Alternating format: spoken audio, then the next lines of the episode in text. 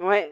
Tu sais, on rentre de vacances, on était dans un gîte ludique, on a découvert des jeux, des récents comme des anciens, et on a fait des belles découvertes. Moi, je pensais que vous- c'était vous qui aviez ouvert un gîte ludique euh, plutôt. On pourrait presque. Ah, Tu on est encore un peu petit joueur. hein, mais- Ouais. ouais. Ah, tu crois? Tu crois que. Ah, moi, je suis sûre que Lana, avec ses der- derniers mois, elle pourrait presque concourir. Tous les jours, on s'en rapproche un peu plus, je pense. mais- On s'en rapproche un peu plus. Alors, du coup, vous avez découvert. euh, Vous avez découvert quoi? Oui, Drew, t'as joué à quoi?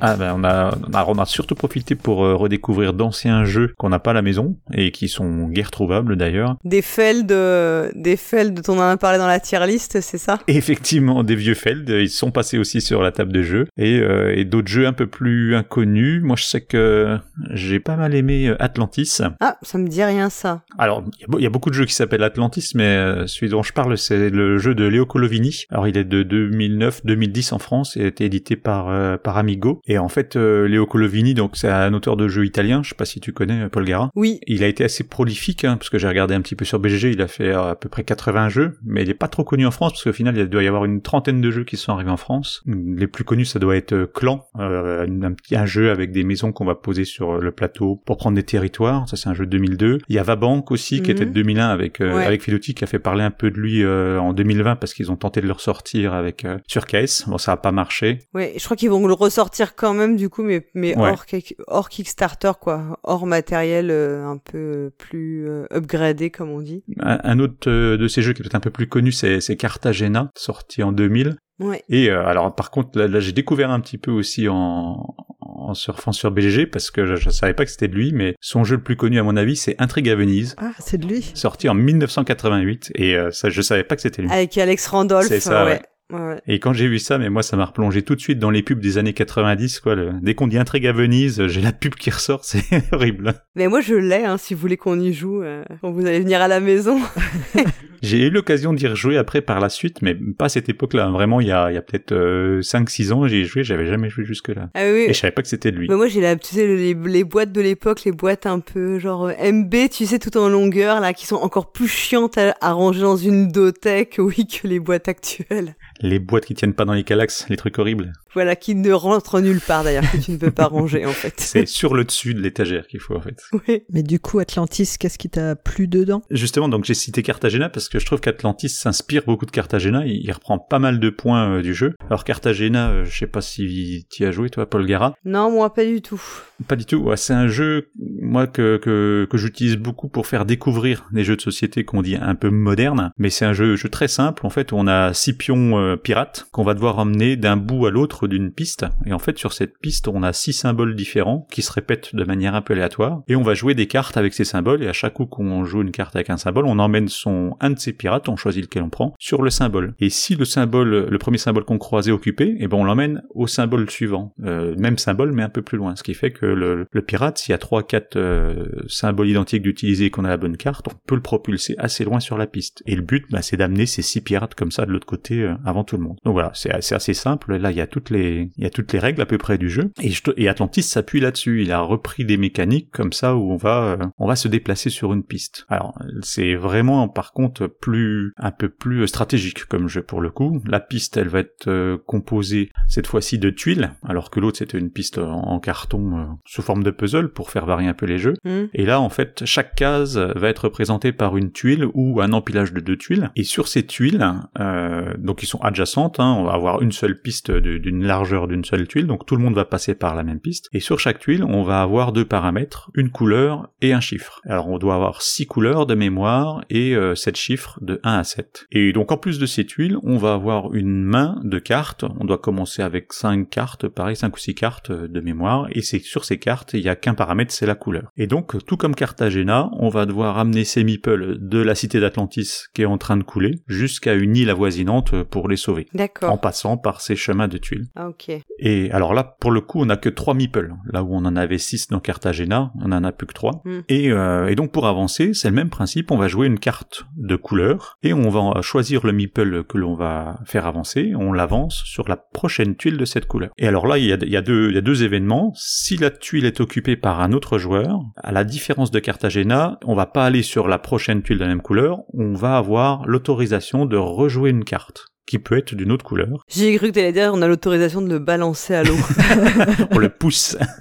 non, c'est pas aussi vindicatif. Euh, mais du coup, ce- ce- le fait de se retrouver sur une tuile avec un autre joueur, ça nous donne un, un rejoué en fait. D'accord. Mais ça, il faut, il faut bien le prendre en compte parce que si on n'a pas une autre carte pour se déplacer derrière, on n'a pas le droit d'aller- sur la tuile où il y a déjà un joueur. Ah. Ouais, T'es obligé de rebondir en fait et de repartir. Tu as pas le droit d'être- de finir à deux bonhommes euh, sur une seule tuile. D'accord. Et donc des fois, il y a des coups où tu voudrais aller mais t'es coincé parce que t'as pas la carte pour rebondir derrière. Parce que si tu rebondis derrière, tu retombes sur un autre bonhomme et tu pourras pas rebondir Ah oui, d'accord. indi- ok. indéfiniment comme ça. Et, euh, et là, donc là, c'est si on arrive sur une case où il y a déjà un bonhomme, et par contre, si on arrive sur une case, sur une tuile qui est vide, on va prendre la tuile qui est juste derrière son bonhomme. Donc on va créer un trou derrière nous. Si c'est ici avec une tuile, euh, un empilage d'une tuile, s'il y a un empilage de tuiles, ben on va découvrir la pile du dessous. Et la tuile qu'on enlève, on la garde vers nous, Ok. puisqu'en fait, C'est des points. les points qui, voilà, le- la valeur de la tuile va représenter les points en fin de partie, ou elle va permettre aussi un autre euh, élément, c'est qu'en fait, quand on va enlever la tuile, si on, on enlève la dernière tuile et qu'on voit la table, en gros, eh ben on va créer un trou dans ce chemin, et ce trou va être comblé par de l'eau. Donc on va mettre en place une case d'eau, et les prochains, les prochains joueurs, et dont, dont mes prochains meeples à moi, hein, et ils vont devoir traverser cette case d'eau. Et pour traverser la case d'eau, il va falloir payer. D'accord. Et le prix à payer, c'est le prix de la plus petite des deux tuiles qui encadre cette case d'eau. Ouais. Et c'est-à-dire que si j'ai une tuile 2 et une tuile 6, le prochain qui va vouloir passer par-dessus l'eau qui est entre ces deux tuiles, ben, il devra payer 2. Et pour payer, il n'y a pas d'argent, on n'a pas parlé d'argent, je paye soit en cartes, donc pour payer 2, je donne deux cartes, soit je paye avec les tuiles que j'ai récupérées précédemment. Là où il faut faire attention, c'est que si j'ai pris une tuile 7 et que je dois payer 2, et que je veux pas payer en cartes parce qu'au début les cartes on en a pas beaucoup, oui, on te rend pas la monnaie. Exactement. Et ben tu perds 5 points dans l'histoire. et c'est là où il faut faire un petit peu attention. Ah ouais. Et euh, j'ai trouvé du coup euh, ça assez intéressant parce qu'on est souvent confronté à ça de se dire bah si je passe cela, je vais devoir payer, mais si je paye, je perds des points. Ça c'est Ouais, donc tous les choix que tu fais à ce moment-là, ils sont, enfin, ils peuvent avoir de l'importance pour plus tard. euh, ils- Ouais. Tu peux pas te contenter en fait. euh, Enfin, faut quand même que tu Alors- vois un peu sur le long terme. Alors on a une petite aide quand même parce que euh, au départ du jeu, on a chacun un petit pion euh, en forme de pont qu'on va pouvoir placer sur une case d'eau pour pouvoir traverser sans avoir à payer. Mais le pont, il reste, euh, il reste sur cette case-là jusqu'à la fin de la partie et tout le monde peut l'utiliser. Donc en me fais- en m'aidant moi, j'aide aussi un petit peu les autres. D'accord. Mais ça permet comme ça de, de sortir d'une situation où on perdrait vraiment trop de points, ou alors où on ne pourrait même pas passer parce qu'on n'a pas encore récupéré de tuiles assez assez hautes en, en termes de points. Ok. Et du coup, c'est un jeu, enfin, c'est un jeu qui a plus de 10 ans, mais que t'as trouvé euh, tout à fait euh, bien en 2021 finalement. Pour moi, il est mécaniquement, même visuellement, il aurait pu sortir le mois dernier, que ça aurait pas choqué. Mhm. Il a pas vieilli, dans les mécaniques c'est encore, euh, c'est très malin. Euh, et moi, ce qui m'a vraiment intéressé, c'est de voir l'évolution, parce qu'on sent que c'est l'auteur de Cartagena, et on voit ce qu'il en a fait. Il Ouais. a, il a tiré des mécaniques, il les a fait évoluer, il a mis un, bon, il a changé le thème, mais bon, ça on s'en fiche un petit peu, et il a, il a surtout mis un, un aspect réflexion dessus, là où le premier jeu était vraiment euh, très, très grand public.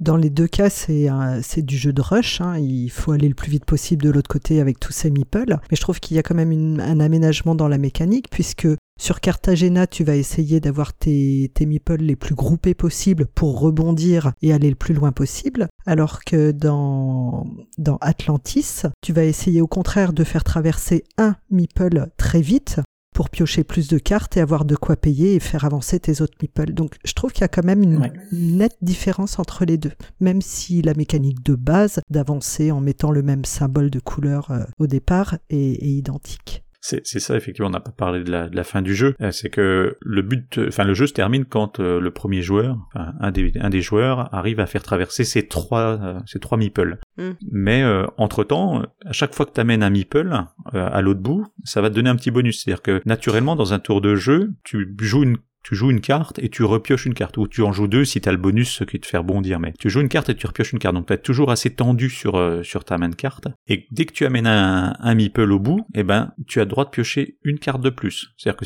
au premier meeple qui arrive, ben, à chaque coup que tu devras repiocher des cartes, t'en repiocheras deux. Quand t'as fait passer deux meeples, t'en repiocheras trois. Et tes cartes te servent à payer, et en plus te donnent plus de choix dans les couleurs que tu vas avoir en main. Donc euh, t'as comme ça un effet quand même qui accélère le jeu si tu fais passer des bonhommes en premier. Et c'est effectivement pour moi aussi tout l'intérêt, c'est qu'on est sans arrêt à se dire est-ce que je fais foncer un meeple à l'autre bout de la carte pour avoir, enfin à l'autre bout du mm. chemin pour avoir plus de cartes et pour pouvoir euh, jouer un peu plus vite avec mes autres, mais je les laisse à la traîne derrière au risque qu'il y ait beaucoup de trous qui se creusent sur le chemin et que du coup j'ai payé beaucoup, ou est-ce que je les garde groupés mais euh, du coup ça va être très tendu en carte tout le long de la partie et je vais peut-être faire que des petits coups quoi. Et voilà, on est c'est c'est toujours la balance entre ces deux entre ces deux euh, techniques et faut trouver celle qui va le mieux. Alors après c'est très aléatoire parce qu'au début on, on, dispose aussi les cartes euh, de manière complètement aléatoire et euh, bah, du coup il peut y avoir des chemins ou des couleurs plus faciles que d'autres qui vont nous emmener plus plus rapidement à l'autre bout. Donc il y a une rejouabilité intéressante dans la disposition. Après, ça va toujours être la même mécanique aussi et toujours être le, même jeu. Il n'y a pas extrêmement de, de variations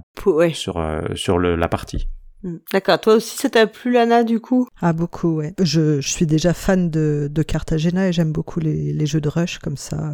Il faut aller très très vite. Euh, là, la mécanique en plus, c'est un peu plus retors, hein, parce qu'on peut, mm. on peut s'organiser pour que les coûts pour traverser l'eau soient plus ou moins chers. On voit hein, ce qui va se passer euh, et ça, ça c'est malin. Donc on peut, on peut tendre des petits pièges euh, à ceux, à ceux qui sont derrière. et il y a un autre twist aussi, c'est que c'est pas un jeu de course. C'est pas le premier arrivé qui a gagné. Oui, qui a forcément gagné, ouais. Voilà, parce qu'en fait, c'est lui qui termine le jeu, mais après on va compter les points qui sont sur mm. les tuiles qu'on a devant nous. Les cartes aussi rapportent un point par carte, mais c'est presque anecdotique. Et, et là, on va faire le décompte. Et du coup, le premier arrivé peut avoir moins de points que le deuxième. Et euh, alors, il y a, y a, quand même un petit bonus arrivé premier, c'est que tous les meeples qui ne sont pas arrivés, on va devoir payer le coût euh, des traversées pour les faire arriver quand même. D'accord. On, on ne les avance plus physiquement, le jeu se coupe, mais par contre, on va quand même considérer qui vont être sauvés et donc ils vont devoir payer les X traversées. Et, et donc on retranche ceci sur euh, sur tous les points qu'on a gagnés. Mais il peut y avoir un petit twist quand même sur euh, sur une une mécanique de jeu où on presque on piétinerait pour avancer très très faiblement mais récupérer plein de tuiles avec des points et on laisserait quelqu'un finir mais on le doublerait euh, sur le sur le sur le décompte des points. C'est ça peut être une possibilité aussi. Et toi Lana alors t'as as eu ton coup de cœur à toi pendant ce pendant ces vacances Ah ouais, j'ai découvert un jeu que je ne connaissais absolument pas et en fait on était avec des, amis et ils m'ont mis la boîte devant les yeux en disant bah essaye ça, ça devrait, ça devrait te plaire. Et gros coup de cœur, ça s'appelle Egizia. Euh, alors c'était une ancienne version, je me suis renseigné depuis et il y a eu une réédition en 2019 où il y a même eu des modifications au mm. jeu. Là c'était vraiment la, version originale. Euh, c'est un jeu à l'italienne. Euh, qui et qu'on a joué à 4. Donc on l'a découvert à 4. Et le pitch, donc c'est un jeu de placement d'ouvriers. Le pitch, c'est on est au temps de l'Égypte ancienne, on est des architectes et on doit fabriquer des bâtiments, alors les pyramides, l'obélisque, le sphinx, en descendant des pierres le long du Nil. Et pour une fois, moi qui suis pas très attaché au thème d'habitude sur les jeux, là j'ai trouvé qu'il était très présent. On va animer des équipes qui vont aller fabriquer euh, sur les différents chantiers. On doit récupérer des pierres euh, et on, descend ce Nil. Donc on a le Nil qui est représenté sur le plateau et on a des petits bateaux d'un côté du Nil, il y a des actions fixes qui changeront jamais, et de l'autre côté, on va placer des cartes qui, elles, vont, changer, euh, qui vont apporter des bonus soit ponctuels, soit permanents. Et la mécanique est très simple, c'est on a un nombre de bateaux, il y a cinq tours, à chaque fois on aura le même nombre de bateaux, et on doit descendre le Nil. On n'a jamais le droit de remonter. Donc on va aussi loin qu'on veut, et on pose un premier bateau, puis un deuxième, etc. Euh, à son tour, mais on doit jamais remonter. Donc on doit faire un choix sur l'action qu'on veut atteindre, est-ce que c'est un choix pour nous est-ce que c'est un choix pour bloquer l'autre? Est-ce que c'est un choix pour préparer le futur? Donc, euh, est-ce qu'on veut des pouvoirs? Est-ce qu'on veut de la nourriture pour ses travailleurs? Est-ce qu'on veut plus de pierres pour euh, bâtir plus de bâtiments? Il faut pas oublier de s'arrêter pour les constructions des bâtiments, avec ce choix très étriqué de j'ai un nombre de bateaux limité, je peux pas revenir en arrière, et si la place est prise, ben elle est prise. Et du coup, beaucoup de choix, mais vraiment très très stratégique. Ouais, enfin moi j'y ai joué aussi, j'ai fait une partie. Ah. Ouais, celui-là je le, je le connais. Alors moi j'ai la, la, nouvelle édition justement, hein, celle qui est ressortie, euh, qui a été ressortie par Matago. Ah. Et je trouve comme toi que euh, c'est un, pour un jeu de ce type-là, de ce calibre-là, je trouve que le, le thème ressort bien parce que t'as vraiment cette cette, cette sensation de bah, de descendre le ouais le cours du Nil et du coup de, de Mm. voir euh, faire et que c'est un élément, c'est le finalement c'est le gros twist du jeu, c'est ça en fait, c'est cette idée que tu descends le cours du du fleuve et que tu ne peux pas revenir en arrière et que donc bah tu vas toujours être euh, pris entre euh, l'envie d'aller très vite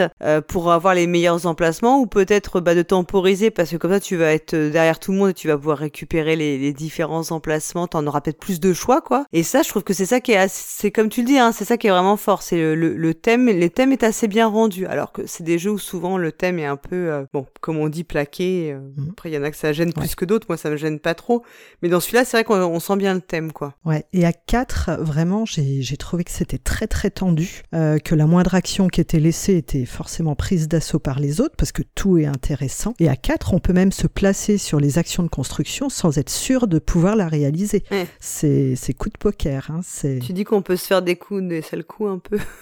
On peut un peu, beaucoup plus qu'à deux, parce que on a réessayé euh, à deux euh, bah, avec Drew justement. Euh, alors on n'avait plus la version physique, on l'a testé en, en numérique, mais à deux, il n'y avait pas de problème Mm. de, de ressources. On n'avait aucune difficulté à avoir les pierres. C'était beaucoup moins tendu, donc beaucoup moins intéressant. Donc un jeu que je, je, je préconise plutôt à quatre joueurs. On n'a pas testé à trois. Ouais, moi j'ai moi j'ai joué à deux et effectivement ça t'as pas la ten- t'as pas du coup t'as pas le côté tension quoi. Tu tu le ressens pas. Ouais, oui, qui est tellement bonne dans le jeu à 4 que, que vraiment je recommande à 4. Et À deux, t'es plus sur une notion de course presque. Ouais. Pour aller chercher. Alors qu'à 4, tu vas te dire, mais qu'est-ce qui va me rester comme place, quoi? C'est, c'est plus, euh, c'est pas les mêmes, euh, les mêmes tensions, je trouve. Ouais, ouais, mais j'ai vraiment préféré à 4. Ouais, ouais, du coup c'était toi ça t'as- t'as senti vraiment la, la différence de ouais de d'intérêt du jeu même en fait. Peut-être que le jeu devrait pas être proposé à en fait à deux. Enfin c'est toujours la c'est toujours ça c'est une vraie question. Hein. Mm. Tu sais parfois tous les jeux ils ont ils ont dit de 2 à x et puis on se rend bien compte qu'il y a des jeux qui sont pas faits en fait pour être qui sont pas palpitants à deux quoi. On n'y peut rien. euh. Tout à fait. Et celui-là, moi, j'y j'y rejouerais pas à deux. Tu vois, on me l'aurait fait essayer d'abord à deux, mais c'était pas un coup de cœur. Alors qu'à quatre, Mm. c'est un jeu que je veux dans, dans ma ludothèque, clairement. Mais je me pose la question justement sur la, nouvelle édition ou l'ancienne édition. J'ai pas eu l'occasion de voir la nouvelle, mais sur l'ancienne, on m'a clairement dit, on enlève euh, cette carte-là parce que elle est, elle cheatée, elle est vraiment trop forte et ça déséquilibre trop fort le jeu. Donc j'imagine que la réédition a été bénéfique par rapport à cet équilibre. D'accord. Bah moi alors moi j'ai pas le point de comparaison, mais euh, si euh, comme on, on devrait bientôt se voir, on, on pourra essayer euh, avec la nouvelle, Ouais, avec plaisir. euh, avec la nouvelle édition pour voir le, la différence, parce que c'est vrai que c'est un jeu quoi, que je sais pas, qui, a- qui est de quoi de 2014 la première édition, 2012. je sais 2009 la première édition, 2019 euh, ouais, 2019 la deuxième. Et du coup, oui, si je peux com- comparer, je chercherai à savoir laquelle je chercherai à, à récupérer pour euh, pour ma ludothèque. Ouais. Alors l'ancienne se trouve plus Mm. que que d'occasion, mais la la nouvelle est encore dispo dans dans les boutiques. Ouais, c'est les mêmes auteurs que je sais plus. euh, mince, tu vois, j'ai un trou, mais euh, ils en ont fait pas mal d'autres. euh, c'est- ce groupe-là, c'est pas ceux qu'on fait. Non, c'est pas ceux qu'on fait Madeira. C'est ceux qu'ont fait Alma Mater, Leonardo da Vinci, Terramara apparemment. Oui, c'est ça, c'est Flaminia Brasini et Virginio Gigli. Oui, et puis ils sont en Akito, Achitoka, ouais, qui doit être le euh, groupement des quatre. Qui est le Ouais. du. Je crois que c'est le studio, voilà, c'est ça, ouais. Ouais. Et dedans, il y a Flaminia Brasini et. Bah oui, qui ont bossé sur euh, Terramara, effectivement. Ouais. Et entre les deux éditions, ils ont aussi changé le- l'illustrateur. Alors, je verrai ce que ça donne sur la, la nouvelle euh, chez toi, du coup. Euh, je pense que c'était plus à la- un illustrateur à l'allemande sur la première version. Ah, c'était très, très marron, très verdâtre, en effet. Ouais, ouais. C'est Franz Wowinkel, donc euh, c'est pas. Là pour le coup, c'est ni ça fait pas ni égyptien ni italien. comme. Et la, la dernière, je sais plus. c'est- La dernière est un peu plus, oui, hein, peut-être un peu plus moderne par rapport à nos critères. euh. C'est un peu plus lumineux et tout. euh, et c'est William Bricker, je vois sur BG. Je regarde en même temps, ça fait pas du tout le même effet. Je, je demande s'il n'y avait pas eu un Kickstarter pour la, pour la nouvelle édition. Si, si, oui. Elle était passée Je par. KS, ouais. Ah, Mm. Ouais, ouais, ouais c'était une version comme ça. Donc toi, c'est ouais. Alors du coup, vous c'est deux, vous vous conseillez deux jeux de 2009 finalement. Euh. Et ouais, découverte d'anciens jeux. Bah, écoute, il en reste de très bons.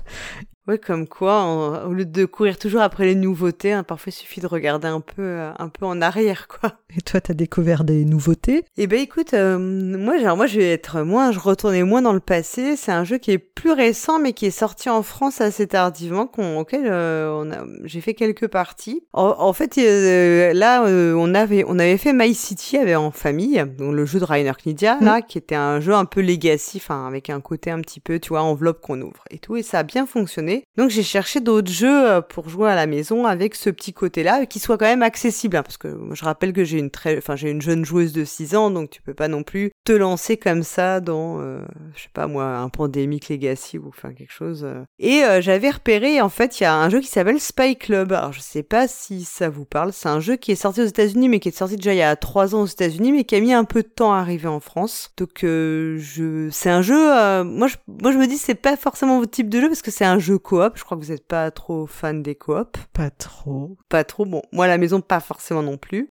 Et c'est un jeu qui a un design assez, euh, assez, euh, c'est pas enfantin, mais euh, un peu, oui, qui, qui, a un petit côté, ouais, je dirais préado plus que enfantin d'ailleurs. Mais visuellement, c'est pas le club des cinq? Ouais, ça fait un petit peu ça, exactement. Ça nous transporte un peu. Euh, oui, donc parce qu'en fait, clairement, dans Spy Club, on incarne des, ouais, des enfants des, de, entre 10 et 14 ans, je pense. Et donc, on forme le Spy Club et euh, bah, on enquête, alors pas sur des meurtres euh, horribles, hein, je, vous rassure, parce que c'est quand même un jeu qui se veut très familial. Donc c'est plus sur des petits délits, enfin des petits, des petits larcins dans le quartier et tout. Et donc on est chargé, on est un peu un, une espèce de petit groupe et on va on va devoir en quitter, et la particularité du jeu, c'est d'avoir un petit côté campagne qui avait été mis en avant. Moi, ce jeu, je l'avais découvert via une vidéo de Professeur Board Game, qui avait dit qu'il avait adoré, qui était vraiment dithyrambique, et en France, je, de mémoire, c'est Ludema, qui avait dit aussi qu'il attendait beaucoup le jeu et tout. Et euh, bah moi, tu sais, moi, un truc avec de l'enquête, des mmh. enveloppes à ouvrir, d'un côté campagne, il en fallait, il m'en fallait pas beaucoup plus pour être euh, hypé, comme on dit. Euh, ouais, ça donne envie. Maintenant. Et, euh, et du coup, j'attendais le jeu et euh, je l'ai il est sorti enfin euh, par euh,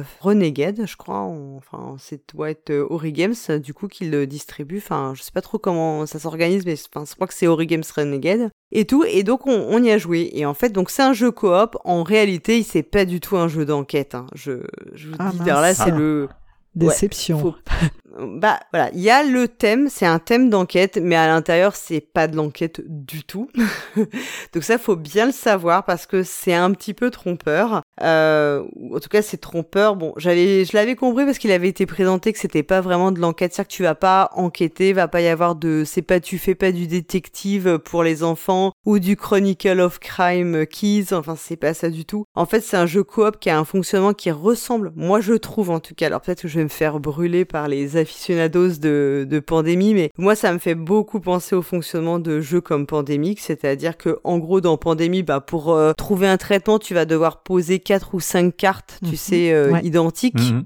Euh, là, c'est là tu vas avoir cinq éléments dans ton enquête à résoudre. Donc en gros, le mobile, le suspect, le lieu, blablabla. Enfin bon, bref, il y en a cinq, chacun a une couleur. Et pour pouvoir euh, résoudre un des éléments, faut qu'on a les joueurs tous ensemble, les joueurs et joueuses tous ensemble, arrivent à poser au milieu du plateau. Enfin, t'as un espèce de plateau, il faut que tu poses. Il y a cinq emplacements, faut que chacun, on arrive à poser cinq cartes de la même couleur. Et une fois qu'on a posé bah, cinq cartes jaunes, c'est bon, on a fini l'élément jaune, c'est-à-dire euh, l'objet un peu ou bien le enfin l'objet, la preuve du, du, du qui va avec le délit. D'accord. Oui, c'est de la collection en, en, groupe. Et je me rappellerai de ce commentaire de Cyrus, tu vois, il est pas là, mais on pense quand même à lui, qui m'avait dit, on dirait un solitaire amélioré. Et franchement, comme quoi, tu vois, c'est pas le chef pour rien.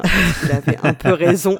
T'as un peu cette sensation de faire euh, tous ces jeux, tu sais, euh, un peu, euh, voilà, le solitaire, le spider solitaire. Il y a un petit côté comme ça, en fait. Donc, en réalité, c'est un jeu d'optimisation d'action parce que t'as X actions, tu peux, t'as des moyens de t'échanger les cartes. Voilà, t'as des petites, tes actions, tu peux retourner, les cartes sont double côté, donc tu peux, pour une action, enfin, genre, tu vas retourner tes cartes pour voir si c'est une autre couleur derrière. Hmm.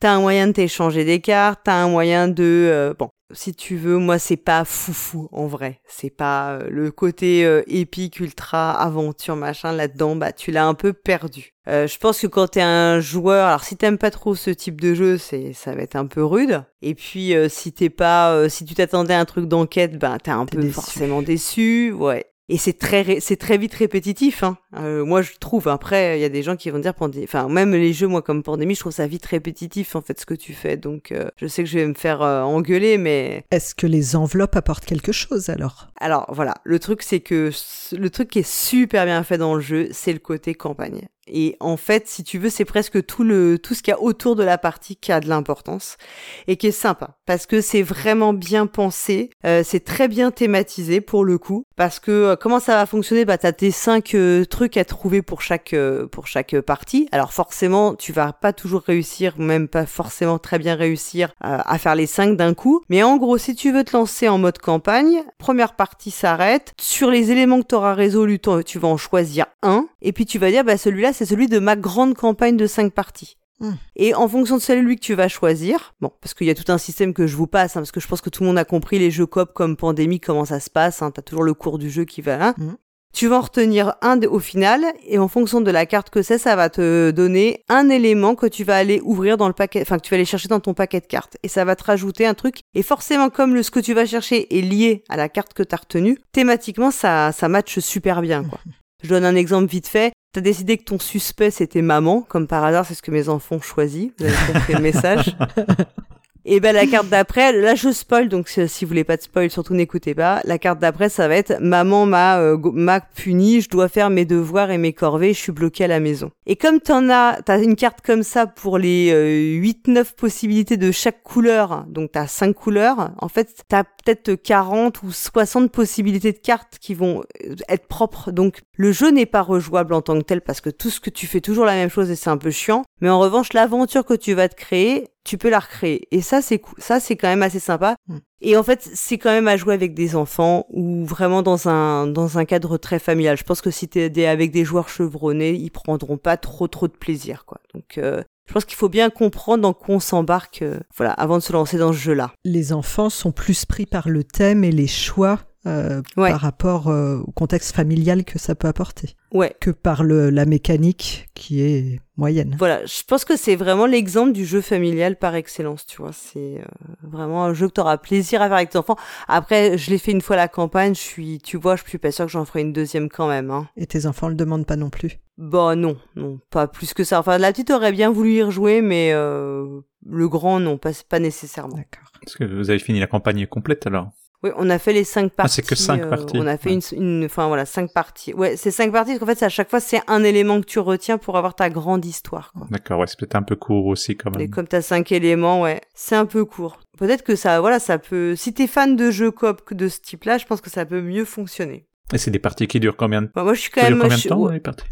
Ah, c'est entre 30 et 45 minutes quand même. Ouais, hein. quand même. ouais. Après, nous, on est un peu lent, puis la petite, au début, fallait quand même un peu la, la driver, tu vois, lui donner, sans que ce soit trop l'effet leader. Donc, c'est- en fait, c'est peut-être bien comme apprentissage aussi de ce genre de jeu, tu Ouais. vois, euh, parce que c'est un thème qui est plus léger, et puis c'est vrai que je me verrais mal jouer avec la, une, en ce moment, vu, vu le contexte, tu t'as pas envie de jouer à Pandémie où on doit trouver des, des vaccins. My Little Pandemic. Pas, My Little Pandémie. Donc voilà, donc je suis quand même mesurée sur le jeu. Peut-être que j'avais mis aussi trop de, tu vois, de, de- d'envie Ah dedans. bah, quoi. avec le mot spy, évidemment, on en attend beaucoup. Ouais, voilà. Donc quand même, c'est toujours une bonne découverte, hein, malgré tout.